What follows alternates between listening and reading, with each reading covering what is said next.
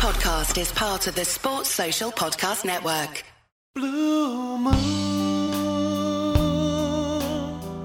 you saw me standing alone. Welcome to the Man City Show. It's Nigel Rothband back in the chair. And well, what a week in the life of a Manchester City supporter. Uh, with our first team midweek, we strode past Real Madrid four nil. Yes, yes, that's Real Madrid four nil. Uh, to reach yet another Champions League final. And at the weekend, without kicking a ball, we won another Premier League title. That's three in a row, and we secured it with our reserves, easily beating a very poor Chelsea team. And then we had a party, and it was marvellous. Uh, to celebrate all of that, I've got three guests, and just before I introduce them, just to warn you, we're going to have a positive podcast. You're not allowed to say anything negative, because this team, this club, this manager are amazing. So welcome to the Positive Podcast. Two of my guests will find this really easy. Welcome to Sarah Messenger. Hi, Sarah. Hello, Nigel. Welcome also to Tony Newgrosh. Hi, Tony. Hello. Hi, Nigel. Someone will find it slightly more difficult. Welcome, Lisa Rabinowitz. Hi, Lisa. Hi, Nigel. Listen, let us let us start. Let us start. Premier League champions. We were how many points behind Arsenal? You know, we can't play with Erling Haaland. He's changed the way we play. It's just not our year. You've done very well. You know, you're not going to win it every year. And suddenly it all clicked into place. And it is a joy and a pleasure to wear the Champions three in a, lo- three in a row T-shirt, what I bought from the shop only yesterday. Uh, listen, uh, Sarah, your smiling, beaming face is uh, a joy to behold. Uh, how happy are you then after all of that stuff? It, it's not moved this face for about forty-eight hours, Nigel. Hopefully, it's not going to move for about another two and a half weeks, and then uh, and then maybe I'll maybe I'll occasionally t- move into a frown every now and again, but not related to City, because obviously we're just being ultra positive. I mean, you know, it. Everyone that comes on this podcast, I think, has lived through the horrors. Uh, doesn't take any of the pleasure and happiness that we're getting at the moment for granted. Um, never wants to be complacent about just winning another Premier League title. It's amazing. I think if we're really honest, there were moments earlier in this season when probably all of us just wondered whether the team were capable of doing what they've gone on to do. Um, but I think over the last week, I've just realised that never doubt them, never doubt Pep. This is an amazing football team, brilliantly coached. Uh, fantastic players, a way of playing that people try to replicate but can't do it as well as we do it. And we are by far the best team in England, and hopefully we're going to prove soon the best team in Europe. Tony, what is it has given you most pleasure this season? I mean, I guess there's so many things. You must have a list a, a mile long, I would imagine. But just give us a few as a way of introduction. We can then get into a bit more detail a bit later, maybe. Well, we've been like a freight train coming through the past few, few months and weeks, haven't we? And just the sheer quality and joyousness of our football has been astonishing. You look at the victories against Liverpool, the way we just dismantled Arsenal. It's been an absolute pleasure and a privilege to watch. And what a great bunch of lads, and what a credit to the Premier League as a whole. I've just loved every second of it. Lisa, welcome to the Positive Podcast. Uh, nice to see you. Um, your your thoughts and reflections then. Keep it positive, Lisa. Come on, you can, you can. Come on, Lisa, you can do this. Come on. It's really not difficult, even for me, to be positive. Um, I I don't know. Last time I was on, I thought I said I thought we'd win it. I have been reasonably relaxed-ish. I, I just there's something about the way we've been playing that just made me think we were going to do it. I. I, I'm not even sure I can put my finger on it. I think things changed. There are a number of things that seemed to trigger changes in us, one of which was Cancelo going. Um, and we've just, when I think a lot of us thought that might cause us problems with another squad member down, it just seemed to galvanise us. And I, I just don't know how anyone, and, and the people who tell tell me and tell us we must be bored, well, no way. And I think it's what Sarah said. I will never be bored of watching us win something, when really I used to just pray that we would score a goal at home when Stuart Pearce was our manager. So, you know, I'm never going to take for granted us winning. And I was thinking as I'm listening to us all chanting, City, the best team in the land and all the world, when I was younger, I used to wonder exactly what it is we all thought was going on there. Um, and now I'm thinking, oh, it might actually be true. The first bit definitely is. Absolutely. Tony, let's. I just want to focus on Pep for a second, actually, because I don't think it's all about him. Uh, clearly, he's a massive part of this, and you know he's changed the way that football's played around the world. We know that. Um, it's obviously the players, it's the, it's the infrastructure, it's it's the leadership at the club, it's everything. It's every, everything has to come together for the sort of success that we're seeing. Uh, but let's just focus on Pep for a second and, and just, again, celebrate having clearly the best manager in the world and probably, we would argue, the best manager that the Premier League's ever seen as well. I mean, he really is just... It's just a joy, isn't it? Uh, just, just let's, let's have a few minutes on Pep in our sort of positive celebratory podcast that we're having this week. Even, even with Lisa being here, who's, who's doing really well so far. I thought she, you know, the tone wasn't great. I think she could do better, but she's going to have another go in a second, so she'll learn lessons. And yeah, you and you and Sarah have not got a problem. But Lisa, good, good luck when you come back. But uh, Tony, kick us off with Pep. He's just an astonishing leader of men. To to win the league, we all know, is a huge achievement. To do it five times in six years, and during that time to redefine how football is played is just remarkable. You know, when I used to kick a ball around Huff End on those muddy pitches in the eighties, you know, I was a left back. Nobody nobody thought of playing out from the back. It was just hoof the ball as far as you can, and that's the way it was played at every level. Every team now tries to play it out from the back, and that is purely down to one man. And we play football the right way. There is not a person on this planet who could not have seen that Real Madrid game, and certainly that first forty-five minutes was the finest performance I've ever seen from any team. And what an absolute joy to be there. And it's down to him and the way he coaches the team and the way he puts so much into that club. I love that little three-minute video they put out of his mm. of his talks before the game.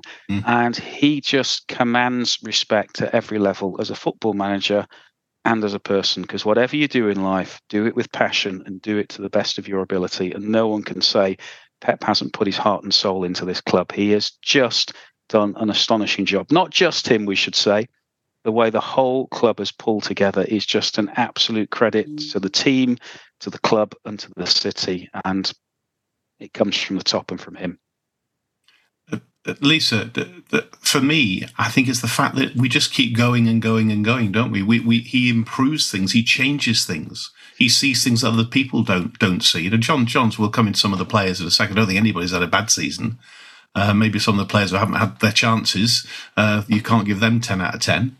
Uh, but but the fact that he's just reinventing, and we played last year without a number nine for most of the season. We've had to adapt to having Erling Haaland in the team. The way we've we've adapted, as you rightly said, without with Cancelo disappearing.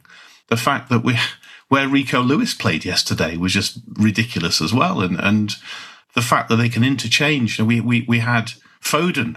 You know, maybe that's sort of Foden of the future, sort of filling in in that sort of midfield role in the centre of midfield. What a job he did there. Then he had to, then he comes out on the wing, and just having that flexibility is just, he has to take credit for all of that stuff, doesn't he?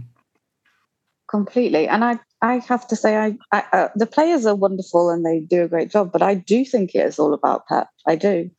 I don't believe that any other manager would achieve what he has achieved with the group of players. The players are all great, but on their own, without the right direction, without this bizarre, wonderful vision that Pep has, it just, I just can't see how anyone else would achieve it. So he must never leave.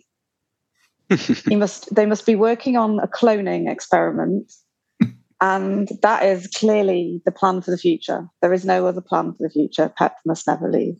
I just, I can't even, it, it, it doesn't bear thinking about, because those players will not do the same things. They won't. I think if he walked out the door tomorrow, the team would not play as well.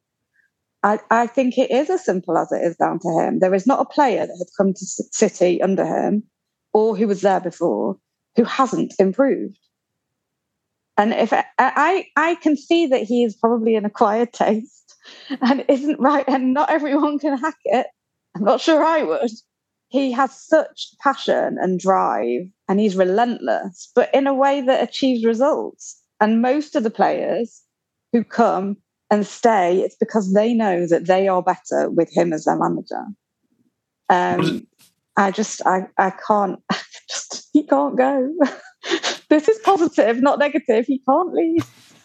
What is it for you, Sarah? What is it about Pep? I mean, just anything else to add to that? How do you see things?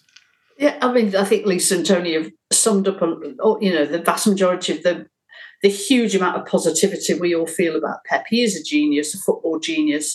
Um, but there, there were two things I want to say. One links to something that Lisa just said, which is, you know, you read, I mean, it's a terrible thing to waste your time in your life reading Twitter, because um, if, if you wanted negativity in your life, um, spend half an hour on Twitter. But, you know, this constant accusation that he's a checkbook manager and he can only manage teams that have spent a fortune. I, you know, of course, he's not going to get Rochdale into the Premier League if you put him there for three years. But actually, City don't buy superstars, with the possible exception of Haaland. And maybe they could put an argument that spending one hundred million on Jack Grealish means you actually, the vast majority, everyone else, De Bruyne, when he arrived, he was a sixty million flop. Sterling was a rookie from Liverpool. Um, it, you know, Diaz was a, a good defender, but playing at Benfica. A snippet, you know, this, a snippet, sixty-five million. Let's not even go there with Akanji. I mean, you know, the list is endless. Stones. You could just go on and on, as Lisa said, of players who did not arrive as superstars and have become world-class and generally acknowledged as world-class. Maybe that's not every player in City squad, but it's a lot of them. So I think that's one thing he doesn't get enough credit for. The other thing I was going to say is, uh, you know, Tony and Lisa both used the word passionate, relentless, he's driven, he's obsessive, all of which are great, you know, are important qualities in a great leader. But the other thing that I think is really important about him is I think he's got huge levels of emotional intelligence. Mm. And he absolutely, he absolutely gets people. He demonstrates a, a sense of caring and compassion and understanding. That doesn't mean he'll allow people to make excuses, but I think is one of the reasons why largely when City sign players, they stay. They stay because we're successful. They stay because they respect him. And they stay because he and the club care about them and demonstrate that through high levels of emotional intelligence. Uh, I bought the Daily Mail today, and the only reason is I got a message from a mate saying my, my dad was in there uh, for, you talk about Twitter, and, and you will have seen it. I know some of you have liked it or retweeted it anyway. So, uh, um, and I was looking through the player, the season's player ratings that they gave, and I was amused that Erling Haaland out of ten got ten point five. I've never seen that before, which I thought was slightly amusing. But but if you were kind of to mark the players, is there anybody? Who are the people you would mark down? I know we, we, we, this is a positive podcast, okay, but who are the players in the squad who maybe haven't quite made that mark? We know the season that Rodri's had. We know the seasons that Stones has had. We know the season that Grealish has had. We know the season that Haaland's had, that Bernardo's had. You know, the list goes on and on and on. They've all fantastic footballs, footballers playing at their peak. Uh, who maybe hasn't quite hit the mark for you? Who who who are the players that maybe just fall slightly short then, Lisa? So you, you may as well go first on this, Lisa. I suppose you can kick off on this one, but I'm not sure why I picked yeah, you particularly. I don't know. No. Um, I, I know what everyone is thinking, or well, I assume what everyone is going to say, and I'm not going to mention that particular player because... Um, I don't think it's fair. Um, but I think someone like Gomez, maybe it's unclear as to whether he's exactly the kind of quality we need in a left-back. Um, although, as we've been playing without a left-back for the best part of my life, um, I'm, I'm not sure it really matters anymore. Um, I feel it's really harsh to be marking anyone down, to be honest with you. I think they've all played a part. And so who are you played... not mentioning, just in case somebody is listening? Well, yeah. seven, let, let, oh, you on. know, it's it's everyone's favourite. Oh, Calvin Phillips hasn't really shown much this season. But he's not played, has he? He hasn't but played I, it. I, I want, there are two things about that. One, he hasn't played that much. There's been various reasons, I'm sure. Another is when he has played, he's tended to play in a massively changed side. So I don't think it's the right time to be judging him. He needs to be judged when he's the only change in the team. Um, I'll use my usual, but it's usually correct. For most players, it takes them a season. depends on the position. The ones who've tended, apart from Haaland, which is clearly just odd, um, mostly it's just the defenders who have settled in immediately, like Stones, La- not Stones, sorry, Diaz, Laporte and Akanji seem to need the, the least amount of settling of, of most of the people who've come in. I, I just... I, I really do believe there's no one I can really think of who's been absolutely terrible. Everyone and I didn't say, to be fair, I didn't say that. I, I did say I know you didn't. I absolutely all. Well, I this is, not, this is the positive podcast. Even uh, to mark them down is negative, Nigel. Okay. And I, I think that to mark, marking them against where you would expect them to be or the role you would expect them to play, I think that the the big players, the the ones you would expect to really Um, make a difference at this stage of the season have done exactly that, and everyone else has been there and played the part they needed to play. All right, Tony, uh, if Haaland gets ten point five, uh, anybody else get ten this season from you then? Who are the ones that literally got the tens then? Any Anybody else quite get to the same level as Haaland, or we're talking nine point fives are the closest they get? Do you know what, Nigel? You could make a case for probably about six or seven players this year. Akanji has been, I think, astonishing. He's been asked to fill in a new team in various different roles. He's never put a foot wrong, quite frankly, or very, very rarely. Uh, Bernardo, absolutely brilliant. Um, we have a holding midfielder in Rodri who has been astonishing, and the number of games he's been asked to play and his consistency has been out of this world. Diaz, Stones, probably one of the most improved players in the Premier League. Let's not forget the part he played Um, on Wednesday night. I could I could go on and on. Ake has been astonishing. Can I just tell you as well, I have a colleague at work who went to the Etihad for the first time on Wednesday night, and he said, do you know the one player who I thought was astonishing? I'd never realised how good he was. Ederson he picked out. Now, we just take it for granted, I think, these days, his distribution. He said, what a ball-playing goalkeeper. I mean, he barely touched the ball, certainly for the first forty-five minutes.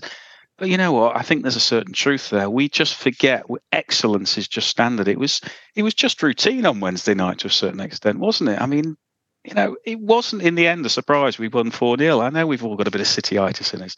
So you could pick for me one hundred and one players. I've not mentioned Foden. I've not mentioned Alvarez, who've contributed lots. The only one who slightly frustrates me is Mahrez at times. But look at the contribution he's made. Hat-trick in an F A Cup semi-final. Won the Spurs game for us single-handedly. Do you know what? They're just all brilliant. I love them all. You can choose, Sarah. You can give us a sort of either your favourites, those that are pushing for tens, or those that maybe aren't quite up to the standard. Well, I'm going to give a slightly different spin on this question, Nigel, which is because, you know, I, I think, again, Lisa and Tony have eulogised over our amazing squad. But um, I've spent a lot of my life in the build-up to a big game, and let's You know, let's suggest that an F A Cup final against you-know-who and the Champions League final count as big games. And I have spent most of my life panicking about X or Y being injured. So, you know, in the in the day, and even in recent times, not, I mean, actually, I didn't really worry about, in fact, I hoped for injuries twenty or thirty years ago, but now I do worry, I do, you know, I have worried about them, you know, Sergio getting injured, David Silva getting injured, Yaya Toure getting injured. If I'm really honest with you, much as I don't want any of our usual first eleven to get injured before the Champions League final, you ju- I just don't feel any of that same level of panic. So if Haaland gets injured, I trust Alvarez to come in and do a job. If Diaz is injured and we play with a back four of Stones, Akanji, Laporte and Gomez, it won't freak me out in the way that it would have done five, five years ago and beyond. So... yes, some players are more important than others, but actually I don't think we have a player in that squad who wouldn't come in and do a good job in whatever position they were asked to play. And that, I think, is testimony to how good they all are. And it would be fair, Sarah, I think, to say the goalkeeper as well. We haven't mentioned the reserve mm. keeper who came in, who, who absolutely has never let us down. Uh, again, a couple of good saves yesterday that, that kept us in the game at times. And, you know, as you say, I think it's a great point that across the park we've got such quality. And with such a small squad as well, I think probably the smallest in the Premier League. Excellent. Yes, it's not Let's... that long ago that Claudio Bravo standing in for Edison in the cup final would really have had that. Exactly. Had us all having palpitations. You're absolutely right. Yeah, it's the example I used amongst the lads. We were talking about that very thing only yesterday. Listen, I, I was like yourselves. I was at the Etihad yesterday and uh, chatting to a number of people, but I bumped into uh, the great Ian Cheeseman, who we all know, who does an absolutely fantastic job, has a brilliant vlog. Uh, which literally tens of thousands of people watch every week. And uh, I just took the opportunity, actually, uh, outside the stadium, just asking Ian uh, a few, his thoughts um, going into this game as uh, as champions. So I've made it to the Etihad, and who better to speak to uh, than Ian Cheeseman? I think he needs no introduction at all. Ian, really good to see you. I mean, what, what does today mean to you?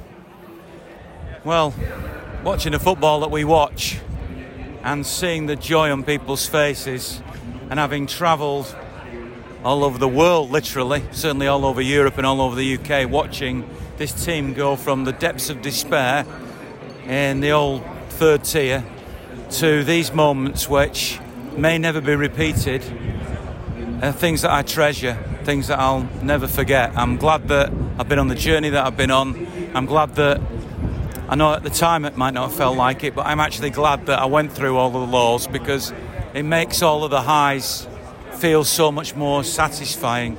We have not only the best coach in the world, but I believe uh, a real humanitarian, a really top guy as coach in Pep. And although I've only ever briefly met him and shook his hand, and obviously I've observed him from a distance, I don't know him personally, but I'd like to think I'm a good judge of character. And we all know that people in the public eye put on their very best face when they're in public. But I think Pep Guardiola is a very special human being. So to win it with and for him, with this bunch of players who are all about unity, not about single stardom, makes it even more special. I mean, the statues around the side of the stadium there, and you think, who's going to be the next one? You know, is it going to be Kevin De Bruyne, or is it going to be Bernardo? Is it going to be uh, Erling Haaland with all the goals he's scored? They all deserve a statue, really, but to me, there's only one. It's got to be Pep Guardiola, because the way he's got the team playing, um, you know, you w- watch them and, and a ball looks like it's going to go out and they fight for it. I, I, I know I'm nowhere near the quality of all this, but when I was younger, I used to play badminton a bit for the school. And I used to play against the same lad quite a lot, because there was only really two of us that played it a lot. And he was better than me. He was actually more talented than me. But I fought for every shot and I kept stretching. And we've got some of the best players in the world, but also with that mentality. They never know when they're beaten. They fight for each other. And they can do the unglamorous thing that becomes the key thing that makes the team win, score a goal or keep a goal out. So to be here on a sunny day in Manchester with fellow City fans, celebrating another success, possibly and hopefully on the way to a treble, means the world to me. And just expanding on Pep a little bit, you obviously have seen a few managers in your time. He's clearly, I'm sure, the best manager that you that we've ever had in your eyes. What is it about him? Just expand a little bit for us, a little bit more about Pep and your view of him. Well, he's highly intelligent. I mean, I'm not saying the others weren't, but he's highly intelligent. He knows how to manage himself, and he knows how to manage his life. I mean, his his wife lives in Barcelona, his little girl lives in Barcelona, and that would be a, a stretch too far for a lot of people. So I think he, he's able to multitask. He's able. He understands the game. He grew up watching Barcelona, who believe in playing football the right way. Uh, he played it himself. He was part of a great Barcelona team. I saw him play as a player. And uh, I know, I mean, when I look back at all the coaches and managers that have been involved at City, I would say that Malcolm Allison is the closest I've seen to this. The Kevin Keegan I loved, um, his passion. And if you sort of take all the bits of Malcolm Allison's being ahead of his time, being a great analyst in terms of coaching, take the passion of Kevin Keegan, set the dignity and the, the, the you know the honesty I felt of Sven-Göran Eriksson, you know, and, and you take all these little bits of, of other coaches, and then you end up with this sort of A I version almost, which is Pep Guardiola. And uh, I don't think we'll ever see times. I don't want to, on a day like today, be too negative going forward. But for anybody who isn't drinking this in now, you're making a big mistake, because this won't last forever. Pep won't be here forever. Times will change. Newcastle might be on the horizon. Manchester United might come back. Who knows what the future holds. So just enjoy these moments right now while Pep's here. Because who knows, once he's achieved the ultimate and won the treble, if it happens, maybe he thinks that's it. We don't, any of us want that to happen, but you wouldn't blame him if he did that. So enjoy it, drink it in, because this man is something very, very special. And just one final word about the team, because it, you can have a great manager, but ultimately it comes down to the players on the pitch. Just your reflections and thoughts on this amazing team that we have. Yeah, I mean, it was an amazing team last year. I loved play, watching it play the last year with no out-and-out striker, you know, with a false nine, and it was very unpredictable. Pep's clever enough, though, to see that you have to keep changing. You can't just do the same thing. So he's obviously brought in Erling Haaland, who is a unique specimen, physically, mentally, aggressively. He can do things that the players can't do, and he's added a different dimension. Add to that Julian Alvarez, who, although he's somewhat of a been a cameo player really this year, has still produced some key moments. In midfield, you've got Gundogan, who is the metronome, who I think he's a little bit underrated by a lot of people, but I think he's such an important player. He's particularly special to me because he was born in Gelsenkirchen when my mum was born, uh, so I have that sort of pride in, in him captaining and playing in the number eight shirt, the Colin Bell shirt, and went in the captain's armband. But as a player, he's phenomenal. Then you've got Kevin De Bruyne, who can cross and put it on a sixpence, and has a tremendous selfless attitude.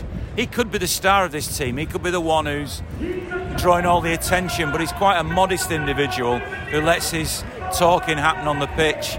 Bernardo, who Pep said when he first brought him in, as long as I'm here, Bernardo will be here. And I know there's been talk of him going. Thank goodness he stayed. That guy never stops. He's such a clever... His close control reminds me a bit of Messi. No wonder Barcelona have shown some interest in him. And you've got Ruben Diaz, who is just such a great organiser and such a determined individual. You've got uh, John Stones, who for a while I wasn't, I wasn't really certain about, but now has developed into this magnificent player who can play in different positions. And I could go through every single player in the squad, but we're just so very very lucky to have them. But I go back again to Pep. He brings out the best in players players who you might not have spotted. Other players might not have looked at Akanji, might not have looked at Ake at Bournemouth, might not have looked at uh, other players. He did, and he knew what he could do with them, and he's brought out the best of them. So thank you, Pep. Ian, thanks very much for what you do for all City fans. Wishing you continued success, and look forward to seeing you at Wembley and in Istanbul. You too, and thanks for inviting me on your podcast. Love it, thank you. Welcome back. What a great man Ian Cheeseman is. We wish him luck with his vlog. Uh, listen, let's look back. Tony, you, you've mentioned it nine times already because you, you can't you can't concentrate. I know, I realise that's difficult for you to focus on one job at a time. But Sarah, let's let's talk about, you've talked about these two cup finals coming out. Let's talk about the Champions League, because that first half against Real Madrid was just mad. Um, everybody is saying we're hot favourites. To be fair, in Porto a couple of years ago, we were hot favourites as well, I seem to remember. Um, and that didn't end well. Um, Edin Dzeko worries me, shitless. Um, I'm wondering if we'll sing the Edin Dzeko song. Probably we will, because we're a typical City. Uh, but but Champions League final, uh, does it worry you that we're firm favourites? Or based on what you've just said about the squad and players filling in for injuries, how confident are you? What are your thoughts ahead of this, this amazing opportunity to potentially win the Champions League for the first time in our history? The first thing I'd say is I'm really glad we're playing European opposition and not an English team. It makes it feel, and especially if we do win it, I'd quite like to win it against a European team. Um, I, look, I, City should win the Champions League. They are by far the better team. And uh, but we all know it's football. So, you know, being the best team doesn't guarantee anyone. We ought to beat United in the cup final. Um, and the very thought of not doing that fills me with, I mean, horror's not even a strong enough word, but we ought to win both of those finals if we play to our potential. And if we can play anything like we played in those first forty-five minutes against Real Madrid that Tony quite rightly uh, mentioned, we ought to win both of those finals quite comfortably. So, look, I've had to learn, like all City fans, I've had to learn to let go of my neurosis about supporting this club. And I haven't let go of it completely. So, and in a way, we, we wouldn't be City fans if we wandered around with a smug arrogance. I can think of other clubs that uh, suit that kind of fan much better than City. But I, I am slowly getting to a point where I trust the team, the players, Pep, et cetera, to deliver when it really matters, because they've done it often enough to give us that confidence. So quietly confident is the word I'd use, Nigel, about both finals. Tony, quietly confident, is that where you sit, Champions League? Yeah, I think so. We've, we've what is it, twenty-odd games now unbeaten, and we've only drawn a handful of those. We have been astonishingly good, and I don't think there's anything to fear from Inter Milan. The only thing to fear is is ourselves, and hopefully we won't make the same mistakes as we did a couple of years ago, whether it was Pep overthinking or arguably winning the league too early and just losing that focus. I don't know, but we are a, a much better team than we were two years ago. I think both on the pitch and the mentality of the, the club is is far stronger. So I'm very confident, but it is a sporting event. It'd be boring if if we absolutely knew the result to start with, but I think it should be a great game. And I, um, I'm confident. And quite frankly, if we lost the F A Cup ten nil, I wouldn't care as long as we win the Champions League. So I'll still take the trouble though, don't get me wrong, but very excited. Bring them both on. There for the taking. You're, how confident are you then, Lisa, in terms of Champions League then? Where do you where do you sit on this one? Um, I'm also I'm confident that we can win the Champions League. But and I and I think that we have a different attitude now to two years ago. And two years ago we beat ourselves. We Chelsea, we beat ourselves more than Chelsea beat us that day, I think. And I think that Pep beat himself. He's learned from it. We've all learned from it. Um, nothing's a guarantee, but we should. We are the better team. And if, like Sarah said, if we play like we did against Real Madrid, there's no way. No, no team can live with that. No opposition. And yes, I am slightly worried about Dzeko. I mean, I love Dzeko, but I will. I will not particularly love him to. To, to beat Real Madrid like that and to, to lose the Champions League final to an Edin Dzeko header would not be my idea of a perfect ending. Um, funny though it might be. Um, no, I'd be quite happy for us to win four one. He can score. A, he can score a goal, and we'll all be. Everyone will be happy. Listen, we've got a, a couple of weeks before all that happens, so we're going to be back. We're going to be talking about the F A Cup final. We're going to be talking about the Champions League final. We'll have opportunities to do that with my guests over the next couple of weeks. We do have a couple of uh, league games, uh, and it's really interesting. I was slightly surprised to see the side, the starting lineup against Chelsea, because I think he made a lot of changes, and people talk about momentum, and you know, what do I know? But I was just slightly concerned that we keep that momentum going. And whilst he's got to rest players, delighted to see that that uh, some of the key players, Rodri and De Bruyne, sort of had rest and so on. That was really important. But it's really important also to keep that momentum going. So with that in mind, your thoughts ahead of Brighton, which is, you know, they're, they're, they're in Europe, but kind of which European competition will depend on their next couple of results. So they'll be up for it. Um, and then, of course, we've got Brentford on the last uh, day of the season as well. So two Premier League games to come. Uh, before we got the F A Cup final and then that Champions League final. So just how do you see that playing out, Tony, in terms of getting that balance right between resting players, keeping the momentum going, keeping match fitness going and all that stuff? It's a difficult balancing act, isn't it, I think? I think it is. And also we want to keep this this run together. I think we'd all be a bit disappointed if we lost one of the games. I mean, in the grand scheme of things, it doesn't really matter. He could play the kids, but I think we'd all feel a lot more confident. I'm sure the players would if we end the season unbeaten. So I suspect he might go strong for one game and play a, a slightly weaker team uh, for the other. Um, looking at the bench on, on Sunday, it was quite astonishing though, wasn't it, to see the players at our disposal there. I suspect he might bring back many of the regulars for the Brighton game. Um, you know, I don't think they're renowned as a hard tackling team. They're very much, I think, in our image, and they've done very well based on that, a passing team. So I suspect he'll he'll go pretty strong on Wednesday. That gives him ten days. If anyone takes a knock, that should give him long enough to recover. And then we'll all have a bit of a party at Brentford. Looking forward to going to that one. But um, I suspect we'll see the likes of Gomez, et cetera playing then. Ake looks almost fit. So it's all looking good. But as Sarah says, I don't think we've all got quite the same fear as we had if we were to lose a player. This really is a, ma- a machine that just keeps going on regardless. So, look, I, I, let's just enjoy it. Let's savour this moment and look forward to to what we've got ahead with a couple of, of good performances. Listen, as long as nobody gets injured, quite frankly, I think that's the most important thing. But, yeah, I hear you, Nigel. Momentum's important this time of the year. How does he shuffle his pack then, Sarah? I, I, I'm not sure whether he's going to go hybrid um, and do a mixture of the team from Chelsea with some of the players in at the beginning, or whether he'll do what Tony's just said, start with the strongest team, but take a, a fair number of them off after sixty minutes. Um, because I agree with you. I think there is something about them continuing to play almost on this every three or four days basis. But and because we've taken the mental intensity out of the game, we we need to, we, we, you know, I think the idea of Haaland and De Bruyne not playing for two and a half weeks is not a good idea. And, you know, I'm sure Pep knows this. So I think he'll probably start quite strong on Sunday, uh, sorry, on Wednesday, and take players off after sixty minutes rather than seventy-five or eighty minutes. And then uh, he'll do it. The, the ones he didn't take off after sixty or seventy-five minutes on Sunday, uh, on Wednesday, he'll give more of a game to on Sunday. That's my... I don't think he'll start with the team he started the Chelsea game with. Is that how you see it as well, Lisa? Yeah, I do. I mean, I think the next two games will be more competitive. I don't know what the situation will be for Brentford, whether they can still get into Europe, but obviously, like you said, Brighton, don't know which European competition they're going to be in.